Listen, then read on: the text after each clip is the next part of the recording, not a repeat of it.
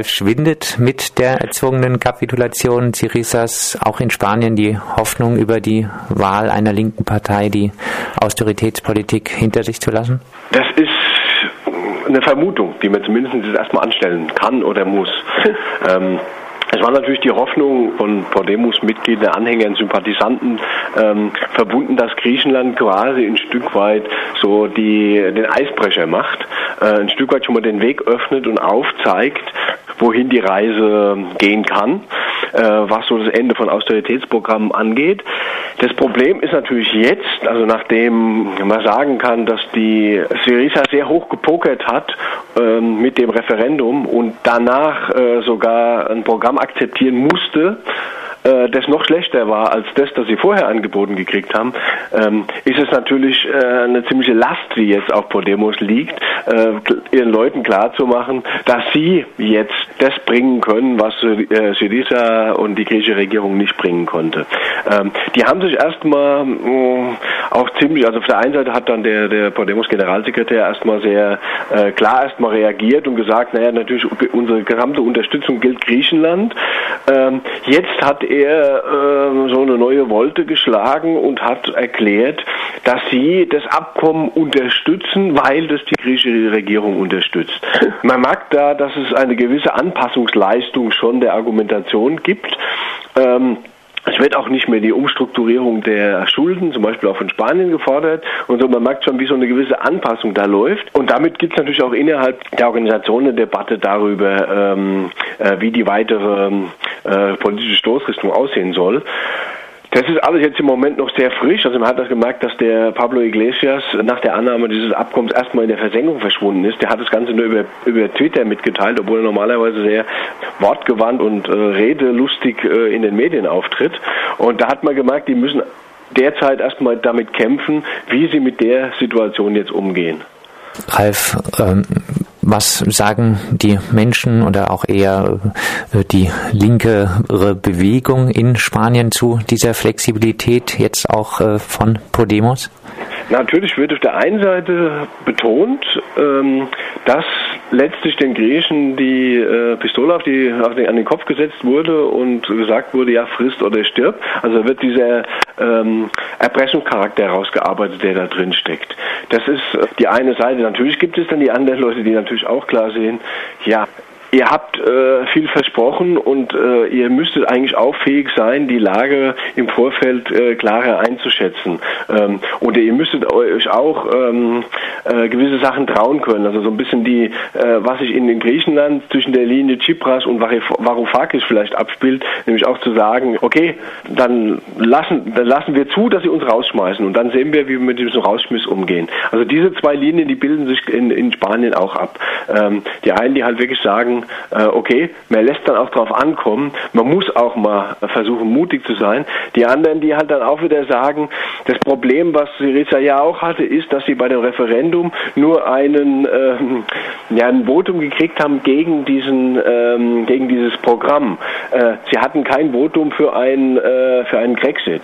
Ähm, das ist natürlich auch ein Problem, dass sie das nicht zur Abstimmung gestellt haben, sagen da, wieder, sagen da wiederum andere. Sie hätten das natürlich auch so klar in die Frage mit aufnehmen können. Und das ist eine, eine sehr gespaltene und, und sehr widersprüchliche Debatte, die da gerade läuft. Und ähm, weil man natürlich sehr viel damit verbunden hat, äh, was in Griechenland passiert. Und jetzt läuft genau im Prinzip das Stück äh, ein, ein Stück weit andersrum, dass ja ähm, der Tsipras gestern erklärt hat, dass er große Hoffnungen setzt in äh, ähnliche Formationen und ganz besonders in Spanien. Also der ähm, hofft darauf, dass es in Spanien ähm, äh, einen Umschwung gibt, dass also Podemos, also das ist auch noch ganz interessant, dass der Tsipras nicht mehr nur von äh, Podemos spricht, nämlich von ähnlichen Formationen. Das hat nämlich damit zu tun, dass es in Spanien ja auch noch einen ziemlichen Streit darum gibt, ob Podemos alleine antritt, ob es äh, größere, breitere Bündnisse gibt. Und da zeichnet sich nach einer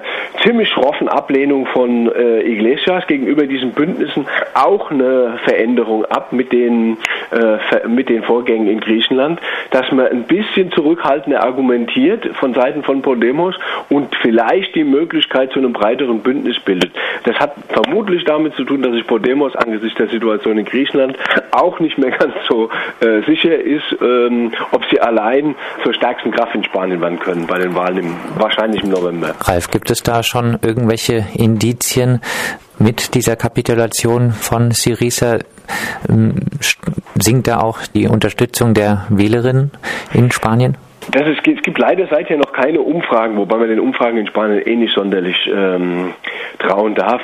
Äh, es ist nur klar, dass natürlich die andere Seite, also ähm, von vor allem die rechte Volkspartei und die Sozialisten natürlich ganz klar in diese Kerbe reinhauen der spanische Regierungschef Rajoy, der ja bei den letzten äh, Kommunal- und Regionalwahlen also ziemlich abgestürzt ist und äh, einen sehr großen Anteil daran hatte, Podemos oder die Bürgerkandidaturen, die im Zusammenhang von Podemos in den verschiedenen Stadträten da ge gemacht wurden und ja zum Beispiel in Barcelona, Madrid, äh, Santiago, Saragossa dann auch die Wahlen gewonnen haben.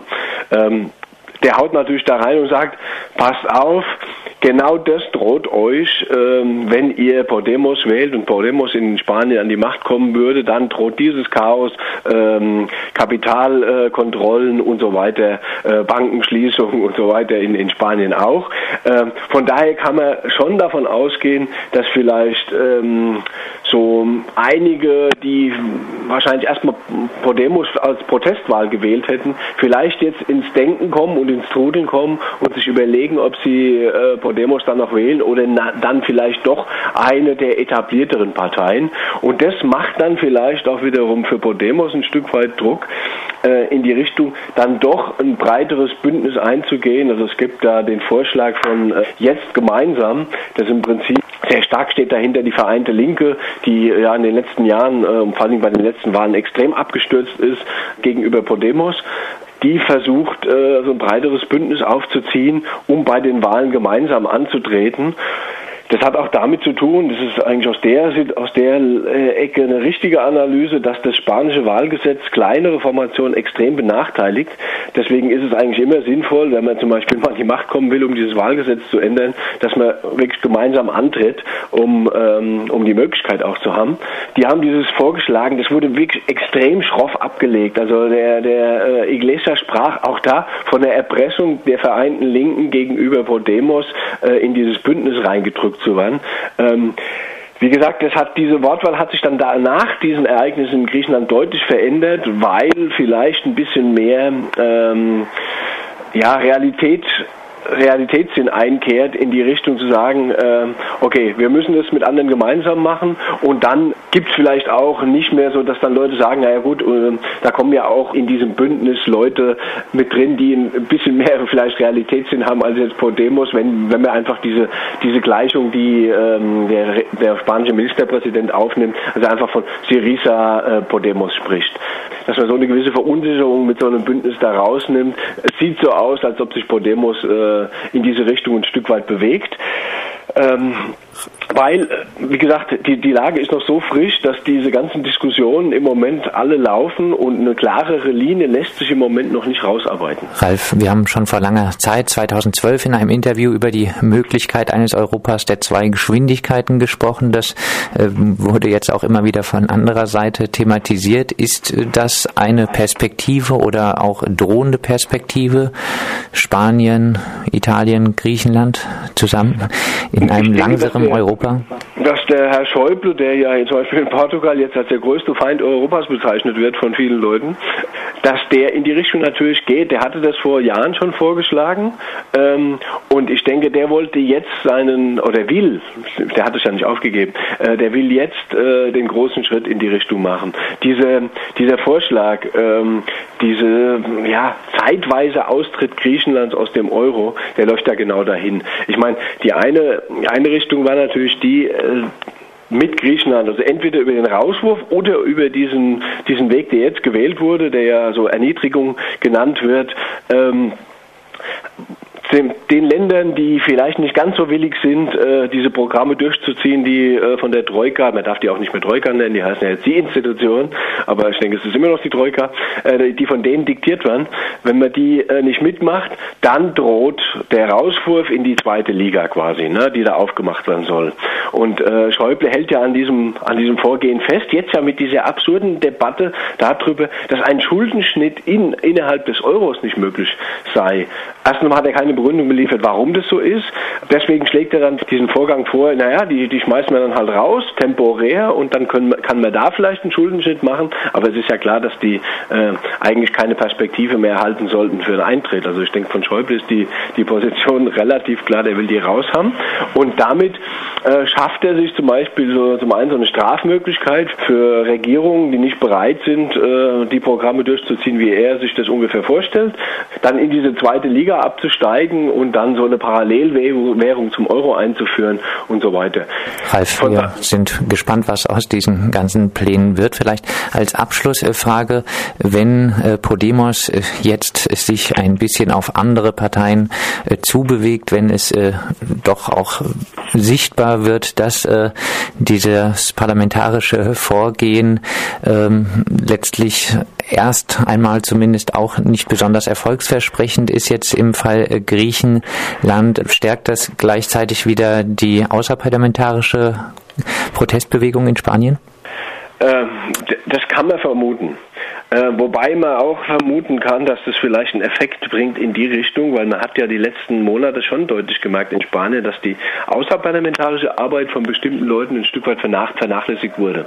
Also dass man sich sehr stark jetzt auf so einen ähm, institutionellen Weg eingeschossen hatte, also viel Hoffnung auf Podemos gesetzt hat und dass jetzt vielleicht klar wird, zumindest mal äh, muss das beides sein. Man muss auch, wenn man so, so eine äh, Partei an der Regierung hat oder Leute im Parlament hat, die müssen natürlich entsprechend stark auch von sozialen Bewegungen getragen oder auch unterstützt werden. Ansonsten ähm, haben sie längerfristig sowieso relativ wenig Chancen.